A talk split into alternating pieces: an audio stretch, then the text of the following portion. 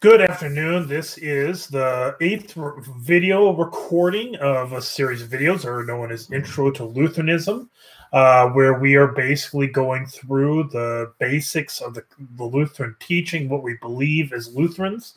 And this is designed as a means and a way uh, for people to explore the faith and also kind of an online version to overviewing of the catechism. And so today, what we are going to be talking about in this video is we're going to be talking about the creeds. And so we've gone through the Ten Commandments, we've gone through a lot of the basics. And so the second art, the second chief part of Luther's small catechism is the creed, the Apostles' Creed, particularly. And in the Luth- in the Christian church, not just the Lutheran church, in the Christian church, there are three ecumenical creeds. There's the Apostles' Creed, there's the Nicene Creed, and then there's the Athanasian Creed. So, you know, here I have uh, Lutheran Service Book. And so the Apostles' and Nicene Creed are probably the two creeds that most people will be familiar with. And so here you go. This is out of Divine Service Setting 1. So right there, both creeds are right there. So usually one of those two creeds are professed or confessed um, at many of our worship services. And so special especially your typical communion service, you'll have um, or typical div- or divine service order, divine service setting one, setting two, etc. There is always um, an Apostles' Creed or a Nicene Creed.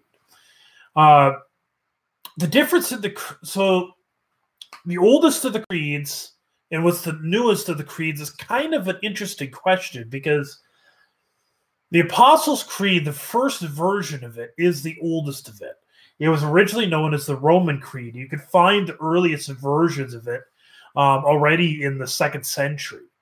And creeds were very often written in reaction or response to a false teaching going on around in the church. And so the particular issue that was going on in the church was um, the issue of Gnosticism. So Gnosticism was this theology that believed, taught, confessed that um, the physical world is evil. And so the whole goal of man is to escape the physical world. This is very much the result of Platonic uh, Greek philosophy merging with Christian theology. And so the whole idea was that you escape from the mortal shell. And by the way, you'll find that it's very, very true that Gnosticism is very alive and well in modern Christianity. Uh, if you really start probing a lot of people and asking them um, certain questions about their faith, you'll actually find Gnosticism is very prevalent. Uh, it, but anyways, that the the biggest thing in the Gnosticism, the big issue in the Apostles' Creed, which or just it prompted the writing of the Roman Creed, was that there was a belief in Gnosticism that Jesus was indeed God. That was not a debate. The issue was that Jesus was not human. That was what they denied. They said, no, no way would God let himself become this evil thing that is human. And so they rejected the notion or the idea that God became human flesh. And so this is why if you read the so this is the earliest version of the Roman Creed. This is why um, the Apostles' Creed, so the Roman Creed, which eventually made up the Apostles' Creed, if you read the second article of the Creed, which is dealing with Jesus, it says, "And in Jesus, I believe in Jesus Christ, his only Son, our Lord, who was conceived by the Holy Spirit, born of the Virgin Mary, suffered under Pontius Pilate, was crucified, died, and was buried. He descended into hell. So I'm just going to stop right there. So there you go. The six words that I have there, all six of those verbs are verbs that are human. Humans are conceived, humans are born, humans suffer, humans are crucified, humans die, humans are buried. So this was all designed to emphasize the humanity of Jesus. that he is 100% human. Now, we're going to deal with this more when we get into the second article of the creed, but I'm just highlighting the differences between these two these creeds. The Nicene Creed. So, and by the way, there's one little sentence in the Apostles' Creed that got added late. This is why technically the Apostles' Creed is both the first creed and it's it's the oldest and the newest. It's the newest because there's one little sentence that got added in a bit later, and that was he descended into hell. And again, we'll talk about that more when we get to the Apostles' Creed. But that was added in a few quite a bit later. The Nicene Creed, however, the Nicene Creed was written around the time of the Council of Nicaea. And so the Council of Nicaea, the big issue was the issue of Arianism. And Arianism was arguing that Jesus was, so they're arguing the almost exact opposite here of Gnosticism. So Gnosticism was saying that he was merely, he was God, but he was a human. In Arianism, the opposite problem. They were arguing that Jesus was less than God. And so this was the big fight to emphasize that he was of the same substance as the Father. And see, this gets reflected in the Nicene Creed. And by the way, this is so. Hold on, I'll come back to this. So the Nicene Creed so it says, "And in one Lord Jesus Christ, the only begotten Son of God, begotten his Father, being of one substance with the Father, by whom all things were made." So these things right here is all confession of the fact that he was um that he is God, that he isn't just a human, he is God in the flesh. And so they wanted very hard in the Nicene Creed to emphasize his divinity, that Jesus was indeed God. And so the third article, interesting, and that's pretty much it. And the reason was was because the only real um, doctrinal issue at hand at that point was um, was the night was the only real doctrinal issue was the um, the divinity of Jesus, and so that was the big issue. That was the big thing that they were trying to protect was that Jesus was and is God. Um, they didn't really have many issues with the Holy Spirit doctrine of the Holy Spirit, so they didn't have they didn't write much on it. So the third article of the Creed was very short at first, but a few years later, um, so Council of Nicaea happened at 325 AD. Um, so I think it's like 375, 380, something like that, was when they'd have the Council of Constantinople. And that's where they would put in the third article, the Creed. And the reason was was because there's issues regarding the Holy Spirit by that point. So technically, we don't confess the Nicene Creed. It's a Nicene Constantinople Creed. So there is one other creed that is in here, and I'm going to try to find it here in my hymnal. Aha, there we go. This is the Athanasian Creed. So it's all this page and this page. Two columns, both sides of the pages, page 319 and 320 in Lutheran Service Book. It is the lengthier of the um, of the creeds. It's called the Athanasian Creed because at, for a time it was believed that this was written by Saint Athanasius. So Saint Athanasius was um, was a prominent teacher um, around the time of Nicaea, the Council of Nicaea again. And so um, everything that's written in here is very reflective of what he believed and taught, but it's not very unlikely. It's not very likely that he wrote it. Uh, it is more likely that it was probably a student of Athanasius. In fact, here's what here's what Lutheran Service Book has about this. It says Early in the fourth century, a North African pastor named Arius began teaching that Jesus Christ was not truly God. The church responded decisively in AD 325 with a statement of faith, the Nicene Creed. Which confessed that Jesus is in fact true God. Toward the end of the 5th century, another creed was written that delved further into the mystery of the Trinity. Though attributed to Athanasius, a 4th century opponent of Arius, this anonymous creed clearly came at a later stage in the debate. The Athanasian Creed declares that its teachings concerning the Holy Trinity and our Lord's incarnation are the Catholic faith. In other words, this is what the true church of all times and all places has confessed. More than 15 centuries later, the church continues to confess this truth, confident that the triune God, Father, Son, and Holy Spirit, has given himself for our salvation. So there's a nice little uh, background on what the Athanasian Creed is. So the word creed literally means faith or belief. And so a creed is a state, the Athanasian Apostles, Nicene, they're statements of faith, they're confessions of faith, of what we believe as Christians, not just, like I said, not just as Lutherans. So this these creeds are confessed by all Christianity. If somebody does not agree to it, then they're not actually a Christian. And that is what we are confessing. Um, in fact, that gets very uh, straightforward when you get into the Athanasian Creed, where the last words it says, well, it begins, it says, Whoever desires to be saved must above all hold the Catholic faith. Now, the word Catholic simply means universal. This is not referring to Roman Catholic. The Roman Catholic Church, as we know it now, did not exist when the Athanasian Creed was written.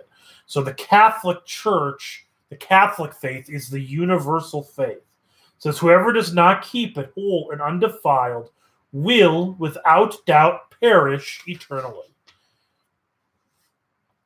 And then the very last words of it is this is the Catholic faith. Whoever does not believe it faithfully and firmly cannot be saved. All right, so it very firmly is telling you that there is no salvation outside of the confession and belief of the one true God, the triune God, Father, Son, and Holy Spirit. And so we as Luth- as Christians believe that there is one God. And this is actually what is confessed through scriptures. Um, let me, I'm going to pull up some scripture here to kind of go with this. The first one I'm going to look up is Deuteronomy.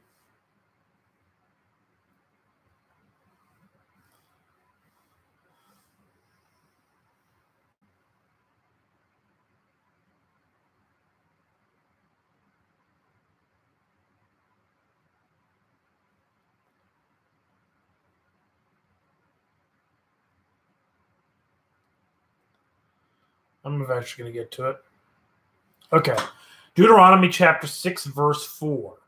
Hear, O Israel, Yahweh our God, Yahweh is one. You shall love Yahweh your God with all your heart, with all your soul, with all your might. So there is, so the very basic confession there is one God and one alone. But here's the challenge. There's not a lot of debate over, over the creator, God the Father, that there is indeed that first person, of the Trinity. That one is not in debate very much. The issues come with the la- the other two persons of the Trinity. You have Jesus. You know, Jesus does things and says things that he is confessing to be God.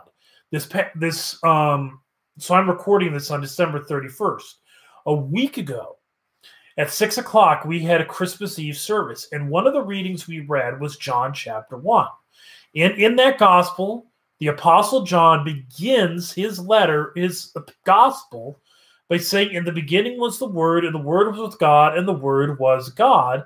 And then eventually says, "And the Word became flesh and dwelt among us."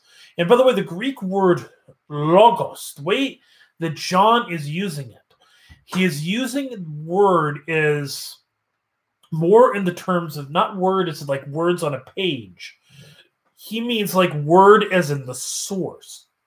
See, it comes from old Greek philosophy. There is a Greek philosophy, there's a Greek argument um, uh, there's a Greek, there's an Aristotelian argument regarding the existence of God. And Aristotle basically made the argument of for the unmoved mover. In other words, there everything that happens, everything that exists has a cause. Something caused it. So, for example, I have this pen.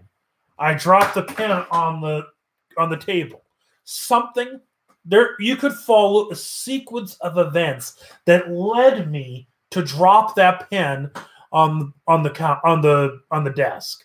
You could point to my mind said, "Oh, I need to pick up the de- the pen." And so I picked up the pen and then I dropped it and I was making a point. And you could point to how I got to that thought. And you could go through and you trail it all the way through. And the whole argument is, is eventually you, as you go through the causes that led to me dropping that pen, you eventually would get to the unmoved mover. You get to the source of all existence. Now, as you go all the way through Adam and Eve, all the way to the source of existence, and this would be the creator, this would be God. And so this is um so that is what the logos is, the word. The in the beginning was the word. So he's saying in the beginning was the unmoved mover. And so when he's using this phrase, he's using this terminology, he is referring to Jesus as the unmoved mover. Uh, this also comes up in Revelation when he refers to Jesus as the Alpha, the beginning, the Alpha and the Omega, the beginning and the end. Again, a claim to Jesus being God. Uh, Jesus, when he is uh, when he is speaking, he says, and I think, and also in the God's John's Gospel, before Abraham was, I am. He ascribed to his name himself the name of Yahweh. When he says I am Yahweh, that's the name of God. And you know, that's the name, you know, if you noticed a little bit ago, I said I was reading from Deuteronomy 6 4. I said, Hear, O Israel, Yahweh our God. If you looked at most of your English translations, would say, Hear, O Israel, the Lord our God. I automatically translate the Lord into Yahweh because Lord in all caps, that's always Yahweh, the name of God. So eight, Jesus, which says before Abraham was, I am, he was claiming to be Yahweh. Uh, another thing that Jesus would do is he would he would forgive sins, and you know, the, no, it's not just that he forgave sins that people committed against him. The only person that could ever commit forgive sins, forgive a sin, is the person for whom that sin was committed against. So, for example, if I randomly went up and punched some guy in the face, the only person that could forgive me for punching that guy in the face was the guy who I punched in the face. Some random bystander can't come by and say, Hey, I forgive you for punching that guy. He has no authority to do that because nothing was sin. The sin wasn't against him. The sin was against the person who I punched. And so, but Jesus would forgive people every single sin they committed. And the only way, only person that could do that is the person whom every single sin was committed against them, namely God. When Jesus forgave sins, he was claiming to be God. And and by the way, the people of the time knew it. So I'm going to use an example of this.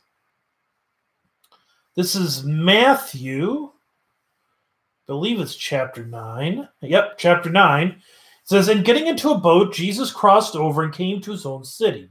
And behold, some people brought to him a paralytic lying on a bed. And when Jesus saw their faith, he said to the paralytic, Take heart, my son, your sins are forgiven. And behold, some of the scribes said to themselves, This man is blaspheming. So, blasphemy, in case you don't know, the sin of blasphemy is to sin against God. It is the claim to be someone or something to be God that isn't God, or it's to insult God. And so, when why they're saying blaspheming is because they're accusing, they're thinking that he's blaspheming people blaspheming God is because if he is not God, he can't forgive sins. The to forgive sins is to claim God to be God. And so if he is not God, he was committing blasphemy. But Jesus, knowing their thoughts, said, Why do you think in your hearts? For which do you think evil in your hearts? For which is easier to say, your sins are forgiven, or to say, rise and walk.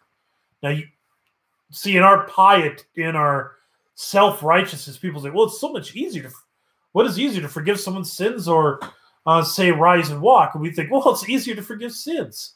Actually, if you t- follow what's going on here, actually, they're equally difficult. Well, you can say forgive your sins are forgiven, but actually have that forgiveness mean something is just as hard as making some, telling somebody who's paralyzed to get up and walk. The point is, the person who could do both of those things is the same person, God. And this is why, and so he says, but that you may know that the Son of Man has authority on earth to forgive sins, he then said to the paralytic, Rise, pick up your bed, and go home. So when Jesus told the paralytic to get up, he was proving that he was God. And so he's proving to the scribes that is. And by the way, the title um, that Jesus gives himself, the Son of Man, uh, he refers to himself in this manner many times. And where this comes from is Daniel chapter 7. So I'm going to begin at verse 13. It says, I saw in the night visions and behold, the clouds of heaven there came one like a son of man. And he came to the Ancient of Days as was presented before him. And to him was given dominion and glory and a kingdom, that all peoples, nations, and languages should serve him.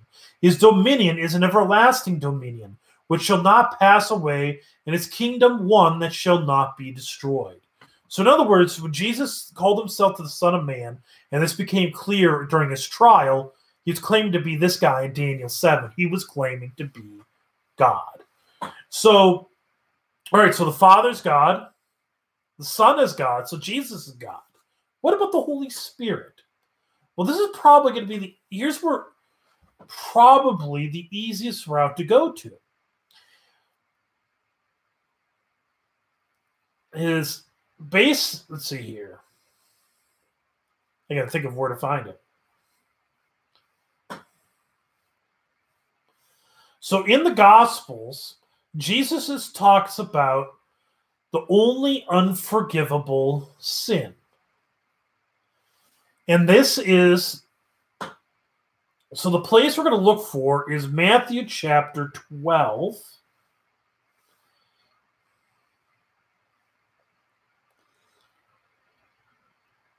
It says, then in a this is chapter 12, verse 22. It says, Then a demon oppressed man who was blind and mute, was brought to Jesus, and Jesus healed him. So that the man spoke and saw, and all the people were amazed and said, Can this be the son of David? But when the Pharisees heard it, they said, It is only by Beelzebul, the prince of demons, that this man casts out demons. Knowing their thoughts, he said to them, Every kingdom divided against itself is laid waste, and no city or house divided against itself will stand. And if Satan casts out Satan, he is divided against himself. How then will his kingdom stand? And if I cast out demons by Beelzebul, by whom do your sons cast them out? Therefore they will be your judges. But if it is by the Spirit of God that I cast out demons, then the kingdom of God has come upon you. Or how can someone enter a strong man's house and plunder his goods unless he first binds a strong man? Then indeed he may plunder his house. Whoever is not with me is against me, and whoever does not gather with me scatters. Now here comes the key verse. Therefore I tell you, every sin and blasphemy will be forgiven people, but the blasphemy against the whole against the Spirit will not be forgiven. And whoever speaks a word against the Son of Man will be forgiven. But whoever speaks against the Holy Spirit will not be forgiven either in this age or in the age to come. So, first off, we have to get through this idea that there are some that will teach the Holy Spirit is just an aspect of God or something like that. But the only problem is, is that the scriptures don't talk like that. Um, the scriptures talk about him as a helper. He, they, the scriptures talk about him as if he is a person. All right. So there's that first part. And also right there he says you could commit blasphemy against him doesn't make sense that you could commit blasphemy against the Holy Spirit and not God the Father, God the Son. You could commit blasphemy only against Him, but not the other two. That doesn't make sense unless the Holy Spirit is a second, per- another person, entirely different person. And by the way, blasphemy, as I just talked about, blasphemy is specifically a sin against God. You can't blaspheme me. I can't blaspheme you. The only person that can be blasphemed is a God. And so to say that the Holy Spirit, you could commit blasphemy against the Holy Spirit, is a claim by Jesus himself that the Holy Spirit is God. All right. So the Father is God, the Holy Spirit, is, Jesus is God, and the Holy Spirit is God. Yet, and they are three different persons. We have this in the um, the baptism of Jesus. When Jesus is baptized, Jesus is there, obviously, and the Father says, This is my Son with whom I am well pleased. And at that same time, the Holy Spirit descends on them like that of a dove. Holy Spirit's there, the Father's there, the Son is there, yet they're three different persons. All right? Jesus, when he is on the cross, he says, My God, my God, why have you forsaken me? All right, so Jesus is God, right? He's on the cross. But he's saying that God has forsaken him. He's not saying he himself has forsaken himself, but God the Father has forsaken him. So the first person of the Trinity is at odds with the second person of the Trinity, which, by the way, this gets you really into the um, grand nature of what's going on on the cross. So they're, th- they're different persons, they're distinct from one another. And yet, Scripture says the Lord your God is one. There is one God. And this gets reaffirmed in the New Testament. Let me look up First Corinthians, First Corinthians chapter 8.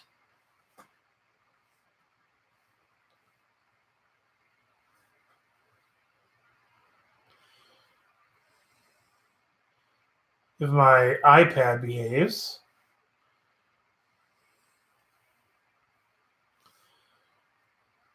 Okay, so this is um this is First Corinthians chapter 8, verse 5 and 6. It says, For although there may be so called gods in heaven or on earth, as indeed there are many gods and many lords, yet for us there is one God, the Father, from whom are all things and for whom we exist, and one Lord Jesus Christ, through whom are all things and through whom we exist. Which, by the way, um, both of those are that verse, those two verses are very much reflected in the apostles, apostles and Nicene creeds. But notice the confession is there is one God. The Father is God, Son is God, the Holy Spirit God, and yet there's not one God, but there's not three gods, but one God. And that is the complexity of the Trinity. And that is what the Athanasian Creed very largely is dealing with. Is this complexity that there are three persons, yet there's one God. So this is what the creeds are about. It's confessing that there is a God and who he is. He is the triune God, Father, Son, and Holy Spirit. Not three gods, but one God. All right. Um, that's actually what Trinity means three in one and one in three. All right. That's what triune means. So he is the triune God, the Holy Trinity. Um, we have one Sunday every year that's devoted to the doctrine of the Trinity, really, the Trinity Sunday, because that's really what it's about. It major reason we celebrate it is to focus on the doctrine of the Trinity. And here's the thing is, is I just told you what I just told you that there are about who the Trinity is, it doesn't make human sense. If you try to sit there and solve it. So how can the Father be God, the Son be God, the Holy Spirit God, and yet there not be um, three gods. They're distinctive. How can that be one God? It doesn't make sense. See, some people do the modalism thing. So you know, it's they'll say like it's like water. Water could be vapor, or it could be ice, or it could be liquid. No, that's modalism. It's all the same water. It's just different modes of the water. The Father is not a different mode. Jesus is not a mode of the Father. The Holy Spirit is not a mode of Jesus. They are three distinct persons, and that's shown in his bapt at Jesus' baptism because all three are present. They're not modalism does not fly because if this was modalism, you could not see them all three at the same time. They'd be they Jesus would have to morph in and out or something. Um, so there's partialism where they kind of make Jesus into make, make the triune God almost into um, a transformer. A little bit of Father, little bit of Son, little bit of Holy Spirit. Boom, you've got God. And you know, with your powers combined. Sorry, that's Captain Planet. But that's kind of where people go. This partialism thing. But again, baptism of Jesus. They're not parts in one another. They're three distinct, and yet they're one God. It, he's one God. He is one God, and yeah, it blows the mind trying to figure out how this all works together. And so, and you can't solve it. It is beyond human comprehension, beyond human understanding. And we shouldn't be surprised if we could comprehend God, then he wouldn't be much of a God, would he? And so that's where we're going to end up for this video. The next video, I am going to talk about um, the first article of the Creed, and we're going to talk about creation and all the things that come along with that issue, with that particular article of the Creed. So, blessings to you, and see you in the next recording.